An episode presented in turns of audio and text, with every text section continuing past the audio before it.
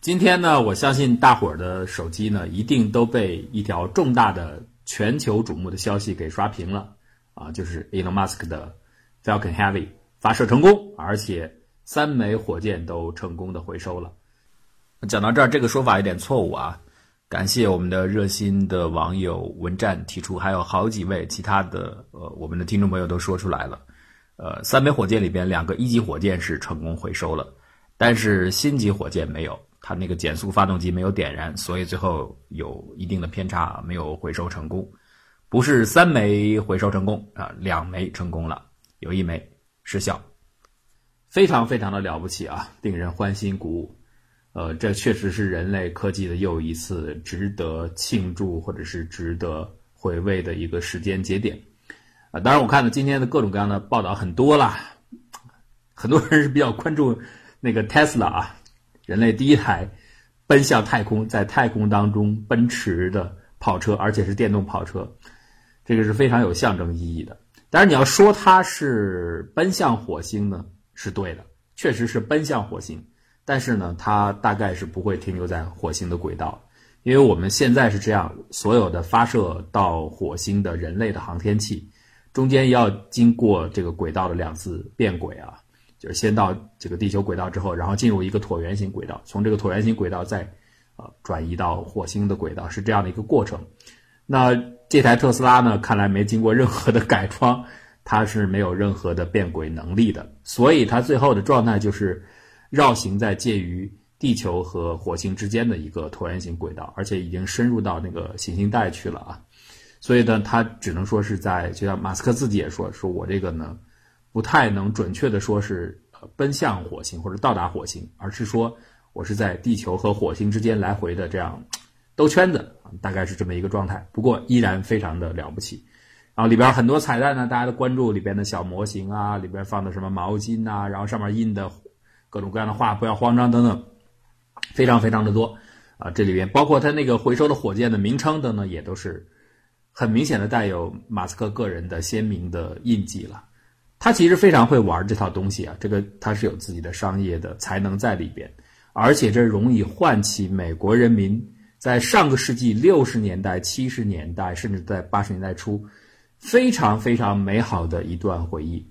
当然，这段时期就是美国的太空梦啊，大家无比的雄心万丈，在幻想着未来的美好的对太空的征征程。那个时候，真的每个人心里当中都可能有这样的梦想。我们的梦想是星辰大海啊，我们的梦想将是。无远弗届的宇宙远方，可能大家都有这样的梦，所以那个时间点，各种各样的幻想的科幻小说全部出来，那里边很多的梗都埋在今天的这次发射 Falcon Heavy 的整个啊火箭内部的许许多多的彩蛋里边，反映的是这样的一种情绪，一种集体回忆。所以为什么美国人那么亢奋？就是很多人看到里边出来的各种名字、各种 logo，都是自己儿时耳熟能详的，非常能够唤起美好回忆的话。那这当然是一次非常非常成功的营销了，就是除了它在科学技术上的进步以外，商业上也做的是极其完美的。我觉得这个结合的真的是非常非常的好。但是发射的细节我不去讲了，因为我看很多很多的报告从各个方面去讲啊，《人民日报》还专门，《人民日报》好像还是 不忘鞭策自己家的小孩啊啊，人家的这个交给 Heavy 这一出来，载重量一下比我们的。最新的我们的长征火箭还要大一倍还多，我们要加油啊！这确实，它这这次这个 Falcon Heavy 是真的很比较厉害啊，已经是现役火箭当中，呃，远远超出了。大概如果往历史上倒，可能也仅次于，呃，土星五和这是冷战时期啊，美苏竞争要登月啊，那仅次于土星五和能源。所以它现在它现在近地轨道的运载能力，有效载荷大概六十多吨吧。那那两位呢？他一个八十多吨，一个刚刚超过一百吨，所以那两个稍微再大一点，啊，但是呢，马斯克下一步是要继续把自己的能力给提高的。他现在的 Falcon Heavy 近地轨道的载荷大概是六十多吨，但是到火星去是十几吨。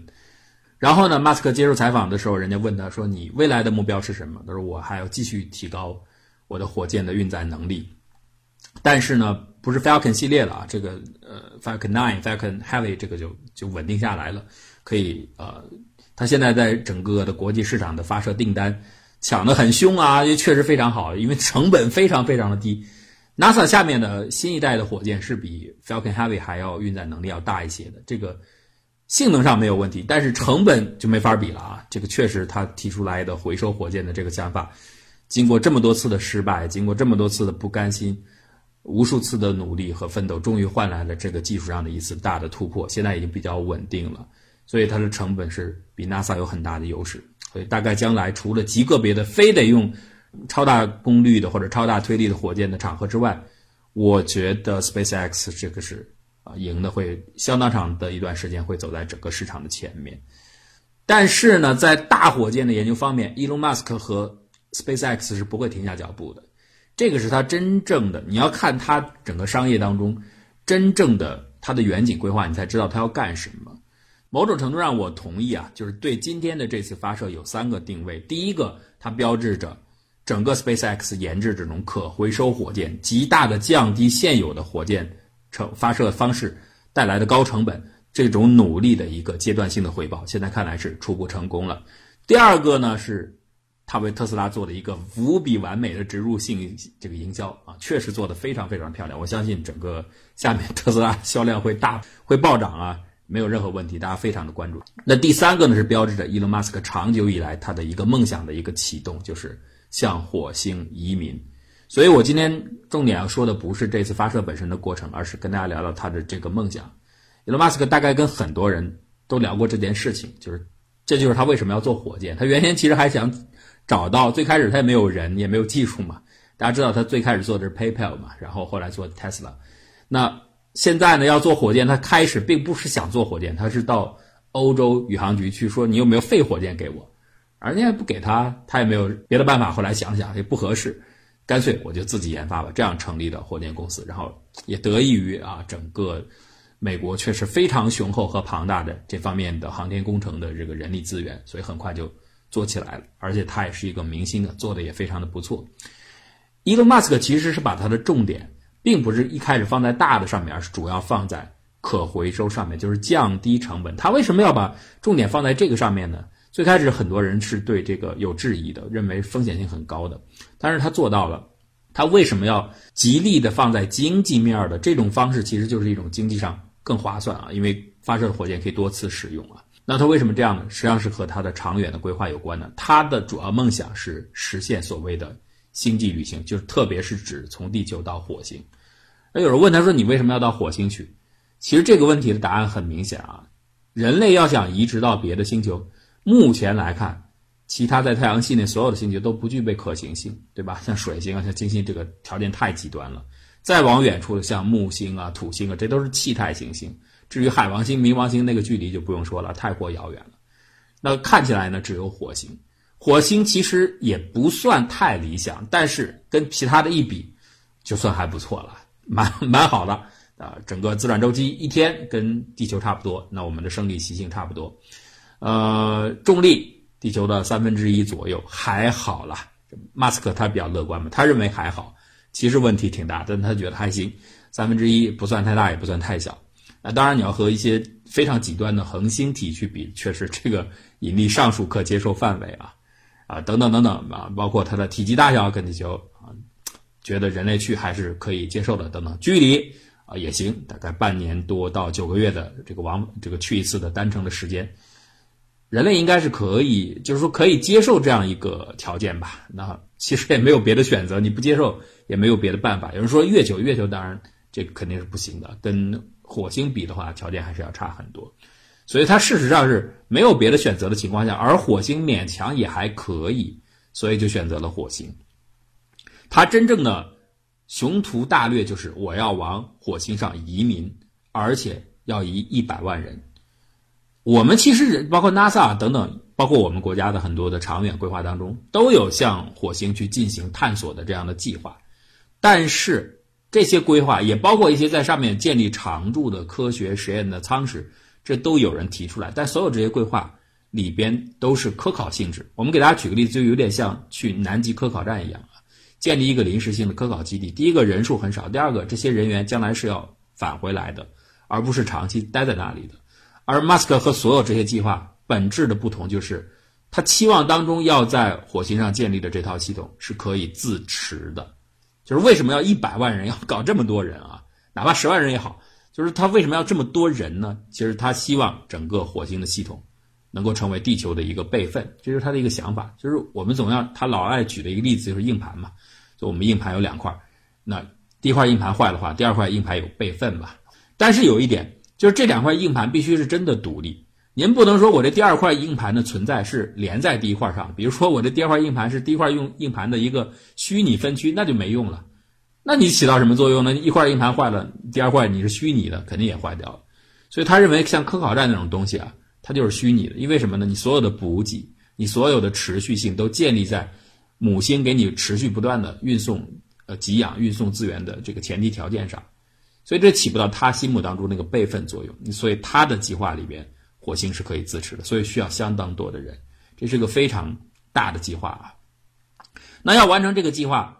他自己着眼点就是这个当中肯定是有很多很多的问题的，但是马斯克最关心的一个核心问题就是经济问题，因为他曾经跟很多人讲过，说以前美国国会曾经问过 NASA，说你给我评估一下，如果我把五个人送到火星上，这是不久之前啊，说送五个人的话需要多少钱？那评估完以后，NASA 说大概需要五百亿美金，就是一个人和一百亿美元。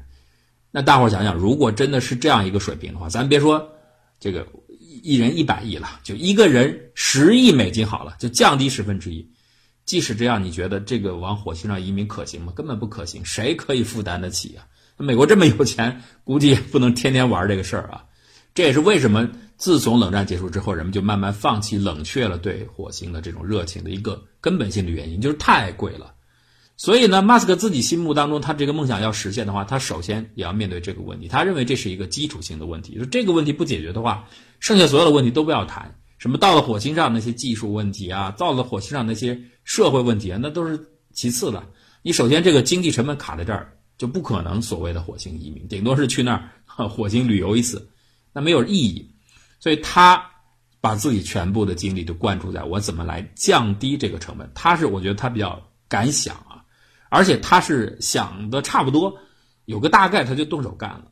所以在整个探索火星、移民火星的这个过程当中，首先要解决的是这个经济成本问题。而解决经济成本问题最大的一个块头，就来自于所谓运输嘛，就是把人运到火星，或者是反过来从火星把人运回来这些问题。他认为他要解决这个非常非常大的一个挑战，怎么把这个成本降下来？我刚才说。评估的结果，一个人一百亿美金，你就算把这样的一个成本，将来通过改进降一百倍，这算很大的降幅了。那一亿美金谁能受得了？还是没有可行性，所以必须大幅度下降。他现在大家就明白他为什么要研究这种可重复的火箭。他认为所有的成本就来自于运输嘛。那运输无非就是第一个把整个人送到近地轨道，再一个从近地轨道送到火星去。它大概分成这样两部分。那因此，它从每个环节入手去降低发射成本。第一个，它要解决的问题就是火箭本身。火箭呢，现在都是一次性的，就 完全像我们用这个隐形眼镜一样，日抛型一样啊。那当然，这个是非常贵了。如果能回收的话，这个躯壳还可以再用的话，就大量的节省成本了。我只要添加燃料就好了。所以，这是他的第一个入手点、突破点。就他经常说的，我们坐飞机为什么我们不觉得那么贵？因为飞机不会用一次就扔掉了。好比带这二百个人飞了一次，从上海飞到北京之后，这飞机就扔掉了，那不行啊！下次再飞再造一架飞机，那太贵了。这飞机我可以重复用，您付的这个机票只是油钱就行了，这当然是一点了。这步呢，初步来看，回收火箭算是呃初步的成功了。第二个呢，它有很多的改进方式，比如说，它并不要求一次性把所有的载荷，因为你从地球的近地轨道飞到火星，这个过程当中还是需要大量的燃料的嘛。那你发射的火箭本身就必须携带有从地球到火星的相关的燃料，因为脱离地球的这个过程就是从地球表面到地球的轨道、近地轨道上面，这个过程是最耗能量的，同时也是最消耗钱的。所以我可以分开来进行，这是进一步去呃落实它呃减少成本的想法嘛。比如说，我可以先把人送出去，他自己整个 SpaceX 提供了完整的一个途径。所有的人坐着飞，坐着火箭先进入太空，在近地轨道等着。然后呢，那个火箭回收完以后，会会非常自动的啊，简直是很智能化的，又回到发射架上，又停回到发射架上，然后所有的人上来给这艘火箭加满燃料，同时它的上面新的飞船载荷又放进来了。这个飞船载荷就是满载了所有的燃料，是够，呃，已经在近地轨道旋转，等待的那个飞船准备飞往火星的那个飞船使用的燃料，从地球到火星，然后再把这个燃料箱送上去，送上去以后，那火箭继续再回收，以后面再用啊。然后两艘飞船，一艘是装人的，一艘是装燃料的。啊，两个哥俩手拉手合并在一起，然后飞向遥远的火星。这样的话呢，通过这种方式，通过接渡的方式呢，摆渡的方式可以继续的减少成本，等等吧，还有各种各样他提出的一系列的想法，都可以来呃持续不断的降低成本。所以呢，伊隆马斯克的野心是非常大的，他的第一步目标算是初步达到了，但是他后面还不止这一点啊，他是希望把自己的。整个推力就是火箭的这个功率做的再大一些。我们刚才说了，现在 Falcon Heavy 大概是送到火星去的话，它的载荷是十几吨。它下一步的目标要做到什么？所谓的大操舰啊，我就直接来翻译了，它 Big Fucking Rocket，爆粗了啊，Big Fucking Rocket 这个大火箭，文雅点重型火箭啊，我直白点大操舰。这大操舰是它新下一步的目标啊。它要做大概十倍，也就是说，如果送到火星去的话，有效载荷要做到一百吨，这个可了不起了。因为现在我刚才说了，现在的 Falcon Heavy 已经是除了历史上的土星五和能源之后，它已经是最大的现役火箭里面最大的。可能下面 NASA 的新型的这个火箭可以超过它，但是它成本有优势。不过等到 BF 二，也就是大操舰一出来以后，其他的所有的火箭呢，全都是没法比了，相形见绌了。它的这个载荷大概能到到火星去的载荷就到一百多吨，到近地轨道就更多了，非常非常的大，了不起的。而这还不是它的终极梦想。然后马斯克还说，说我以后通过持续的优化，我最后的目标是一千吨，就是一千吨的载荷送到火星去。哇，这个这个不可不可想象，这是多大的一个东西，简直小楼房一样就。把一个楼房一样的载荷送到火星去，不可想象的。这反正他有自己的这个想法嘛。然后中间他有很多个各种各样的，很多人对他提出的种种的质疑啊，或者种种的挑战，他都有一些呃初步的设想来完成这件事情。总之，他心心念念的一个核心命题就是把这个成本降下来。包括他说我，你看你是用运五个人花五亿美金，但是如果运十个人的话，可能大概不需要变十亿美金，对吧？因为只是人多了一点点嘛，可能变成六亿美金啊。就是按 NASA 那种方式来说，它也有一个呃规模，就像量产一样，量产以后有个这个成本的下降。他说我将来的目标是送两三百个人，甚至达到最后的终极状态送一千个人，就是一架次的火箭飞行就发送一千个人或者几百个人，这是他的梦想啊。那这当然这样的话呢，由于人非常多，成本也可以进一步的降下来。所以这是它的两个主要的关键点，一个是啊让单次。做的人人数啊多一些，然后把成本降一些，然后其他的技术环节能够把成本控制一下。最后的目标，它是到五十万美金以下一个人次去火星一趟啊，这就大大减少了。这是什么概念？这是大概我刚才说的，你自己比一下，这个 NASA 的估计，一个人一百亿美金，现在降到五十万美金，两万分之一，不得了啊！太巨大的一个 衰减了。他甚至还说：“我这是五十万，只是我的一个初步的门槛儿。我将来想，也许可能还能降到更低，甚至二十万，甚至十万美金，那就非常非常好。甚至十万美金以下，如果就说十万美金嘛，十万美金大概大伙儿如果努努力，也许能够挣到啊。像我们中国的话，换算过来就是六七十万人民币吧，七十万人民币，那有相当的多的人是可以 能够满足这个条件了。”因为我去火星，我的目标也不要太多人嘛，就是十几万人到一百万人之间这个区间内。所以，如果单人次的成本降到十万美金，或者是再往上一点二十万美金，降到这个程度的话，那找出一百万人就很轻松了。这个地球上这么多人，一百万人有这个财富还是没有问题的。那我的整个的整个火星的移民计划就可行了。所以，伊隆马斯克整个的构思就在这儿。当然，他对于其他的一些各种各样的专家提出的一些其他的挑战。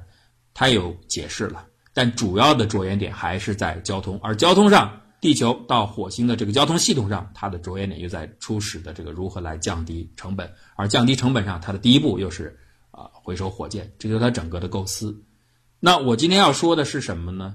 就是我们直接来关注它最核心的这个命题吧。我为什么说 Elon Musk 整个的这个故事是和他幼小的时候读科幻小说，他自己说过好多次嘛？我就完全是被什么《银河漫游指南》等等激荡了我整个的人生和我，让我知道我应该是一个什么样的人，让我知道人类在宇宙当中的位置。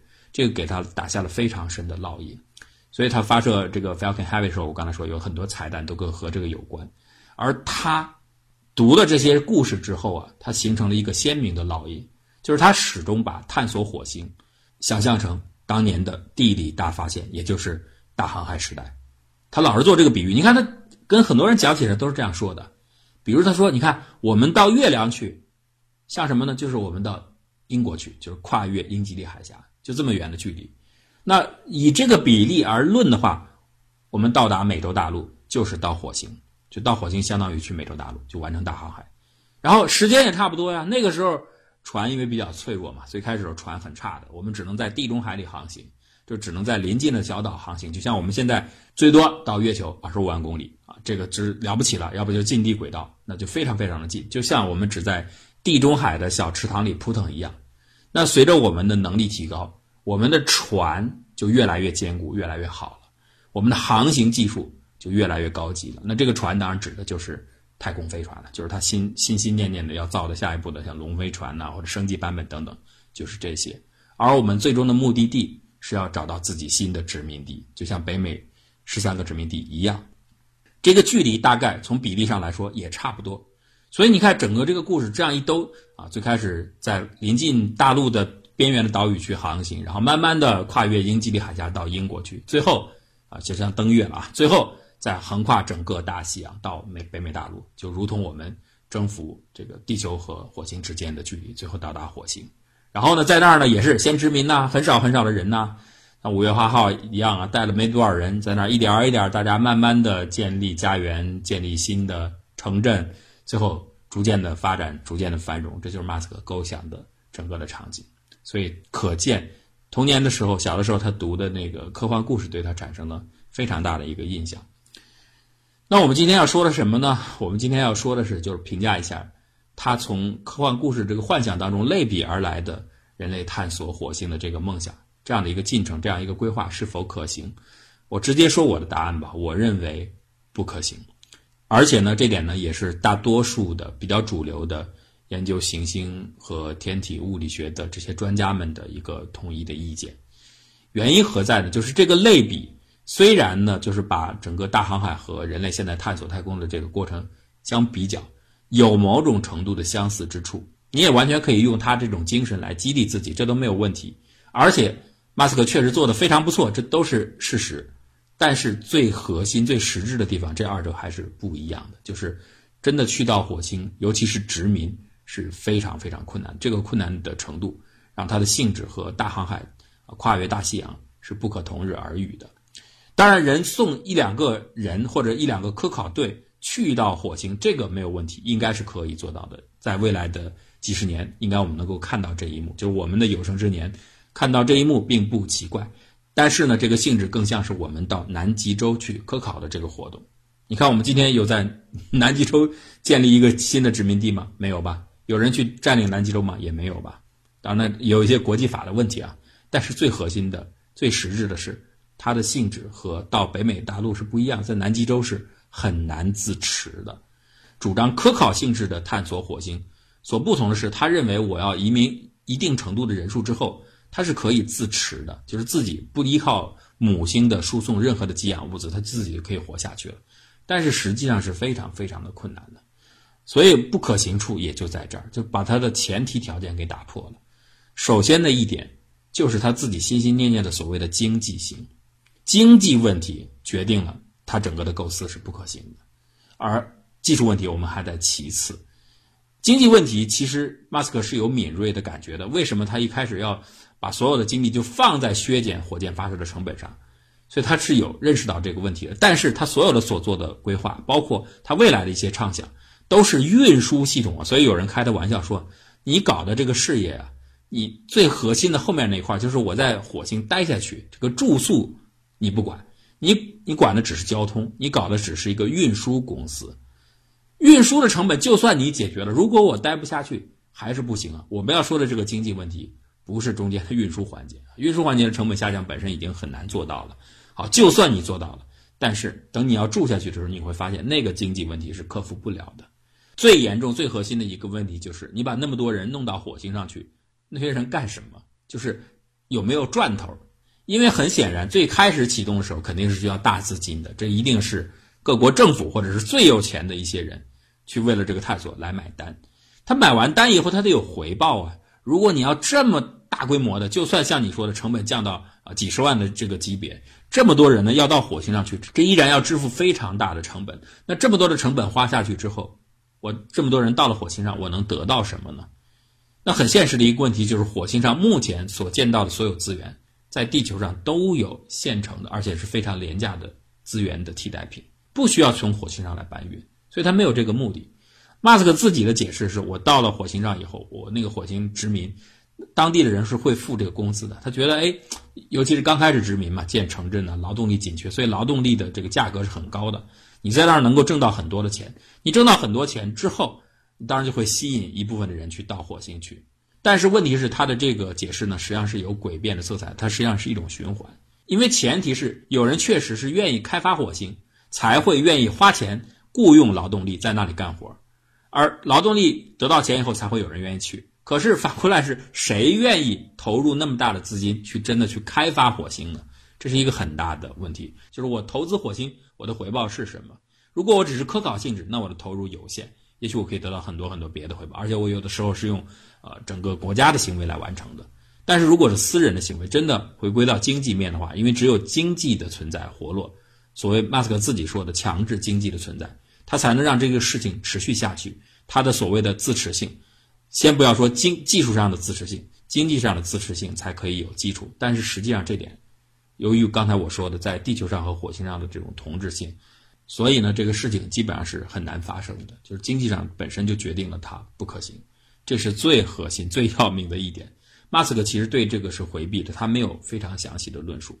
那更不要说还有很多技术的问题，因为对技术面的质疑是比较多了。比如说，他说我有各种各样的方式来，呃，合理的这个降低成本来运送人，可是安全性你怎么保证？在火星运输环节当中，包括到了火星上，最大的一个问题就是你怎么躲避辐射？因为火星没有磁场，所以它不可以挡住太阳的辐射或者太空粒子的辐射，而这个辐射是伤人的。马斯克自己对这个解释是，他认为很多人对于粒子辐射的估计过于严重了，就是这个后果似乎没有那么严重。他最常说的一句话就是，辐射没什么呀，有辐射最多就癌症发病率高几个百分点嘛，那没关系啊，这是人。相当于探索付出的代价了，当然后面这句话他没说，大概就是这个意思啊。你既然想探索，就像我们当年啊到北美殖民的时候，那死人也很多呀，那没有关系的，辐射就辐射吧。马斯克不太懂这个啊，不太懂这个医学啊、生物方面的问题，他其实把这个辐射的问题看得太轻了。你真要在那儿自持生存的话，就是完全不依赖母星的话，那这些人在辐射环境当中会对身体带来很多很多的变化，不一定光是死亡率提高。身体的一种本质性的改变，这是不可预计的。到底有什么后果，很难说。还有呢，就算你说我想一些办法，像马斯克自己也说，说我可以在我的飞船上搞一个大水箱啊，因为水箱可以减慢这个粒子的速度啊。我搞一个大水箱，相当于一种风暴的避难所。每当啊太阳风暴强的时候，我就躲到这水箱下。专家说，你其实你你没有评估这个效果好还是坏。当然，现在目前看来也没有别的更好的办法。在太空当中旅行的时候，大概也就是这个招不过还好，因为中间只有几个月嘛，啊，六个月到九个月的时间，忍一忍就过去了。那到了火星上，当然你可以用别的办法来构建一些呃阻挡辐射的东西，比如说你可以构构造一个人造磁场，通过人造磁场来屏蔽粒子。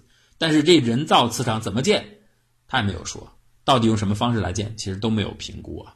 好，这只是辐射的问题，还有一个问题，辐射问题还是能躲过的。还有一个问题，你无论如何也躲不过。就是它的重力非常的小，只有地球的三分之一。马斯克大概觉得这个问题就更不不是什么大问题了，这三分之一三分之一呗，还行啊。实际上是不行的。还是那句话，你的目的不是在那儿待上一年两年，你的目的是在那儿长期的自持，脱离母星是可以独立存在的。在这种情况下，那这么低的重力会对人体、会对整个的生育会造成什么样的影响是很难说的，一定影响是非常非常重大的。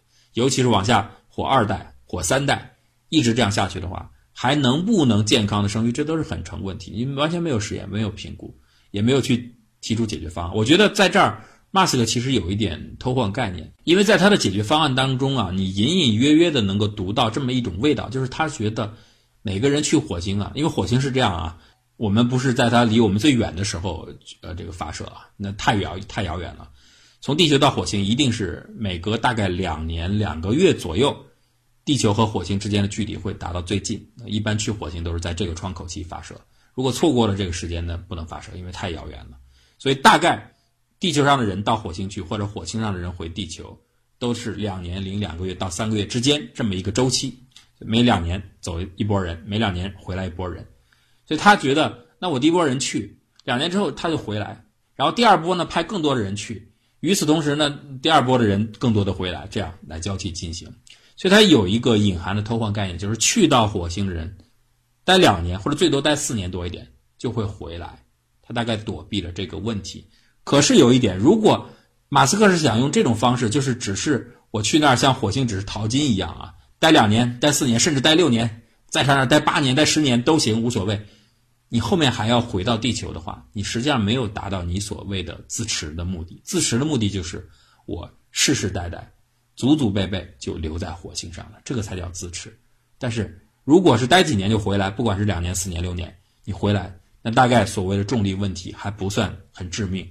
可是如果你长期待下去，这个问题你就必须面对。所以马斯克实际上想绕过这个问题，通过通勤的方式来绕过。但是，一旦你绕过以后，你就把自己最开始的那个基础性假设，我要永久的待在火星上，独立的待在火星上，给打破了。所以这个问题其实他没有解释，也没有去想。当然你要细说的话还有很多了，比如火星上土壤含氯含的那么高，你怎么种粮食？而且它的日照那么少，你怎么去种农作物？然后所有的冶炼工作怎么来开展？许许多多的技术细节，基本上马斯克都没有讲。还有温度的问题也非常低，或者是想了一些很。过于遥远或者过于梦幻的解决方案，弄两个什么所谓的太阳加温呐，然后改变气体啊等等，想想是可以，但是确实做起来，我觉得基本上可行性是不大的，没有什么可行性的。所以综上所述，我们聊了这么多的呃对他的质疑，而他其实没有做好准备。我觉得马斯克就是自己有一个想法，然后大概想清楚了第一步，他就去做了。他第一步一定是想的很清楚的，就是所谓那个火箭回收。这个他想的是很清楚的，所以他就做了，而且真的做成了。但是后面所有的那些步骤，我觉得他会尝试，可是他很快就会发现那个尝试是很难成功的，特别是那个经济性的问题了。如果解决不了，他的梦想是无论如何也是做不到的。这是我大概对他整个要移民百万人到火星去，到红色星球去的一个大体的评估，也是现在主流的天体研究的专家或者是空间专家对他的一个看法。所以呢，这个 Falcon Heavy 发射成功了，非常了不起，很杰出的工作，证明了美国的科技确实依然非常的强大，它整个的这个活力啊，活跃在民间，活跃在商界，很值得全世界各国的人民、各地人民去庆贺啊，也是一个非常喜庆的日子，也是一个完美的商业营销方案。但是，大家千万不要过于激动。从务实面来说，马斯克的那个长远的目标，或者说他的那个。真正想要达到的目标，基本上是不可能实现的。这大概呢，也符合我一直说的一个概念，叫做尺度牢笼。尺度牢笼将把人类牢牢地锁在地球上。我们也许能够到火星上去看一看，派个人去待两天，可能能做到，而且肯定能做到。只是这样做，就像我们去南极一样，只是在那儿科考，跟南极的企鹅啊交交朋友。但是我们不可能在那里长久的生存下去，而达不到移民的目的，所以我们只是去火星，只是去南极，而不是像当年大航海时代一样到北美的殖民地。原因就是你是无法自持的，那个环境太恶劣了。那有没有解决方案呢？或许有。我想人类应该更多的从生物科学的角度，也许在那样的极端环境下，从零开始，利用我们现在的基因技术，利用我们现在的生物科技。去培养，也许能够适合在火星独立生存的生物，让这个进化来慢慢解决我刚才说的问题。但是那样成长起来的物种，不管我们将来如何去利用它，或者如何设想种种可能，它跟我们人类就不一样了。所以，我们人类也许将来要延续的，不是我们自己的这个物种，不是人类本身，啊，因为耻辱劳动的效应，我们要延续的，也许是我们的精神和文明，或许是这样了。虽然这样有点悲观，但是呢，马斯克那个想法，我看确实是够呛的。最后呢，再跟大家说一个事儿啊，就是之前有好多朋友都跟我说，希望能够增加更多的和听众朋友的互动。那由于我确实自己现在一个人弄这些节目，这个内容非常的多，一直不太有时间。那现在既然春节快到了，呃，过快过年了，咱们就搞这么一次交流的形式，大概定在本周五晚上的十点到十一点。因为我们现在确实条件有限，也没有更好的工具，所以我们的这个交流呢，就放在微信群当中进行。那本周五呢，我们会插播一次《谷歌杂谈》节目，第十九期播完之后呢，所有的听众朋友可以不退群，我们晚上就在这个群里进行呃互动的聊天儿如果是别的这个朋友想加入的话，可以加这个个人微信啊，七九二二八七六六，七九二二八七六六。找张果果啊，让张果果来邀请你，然后告诉大家这个加入的方式。如果大伙儿有什么想问我的问题，或者是任何想交流的题目，都可以，没有关系，就都提出来。我尽量呢，简当中我可以答的或者有把握的来回答大家。好吧，就这样。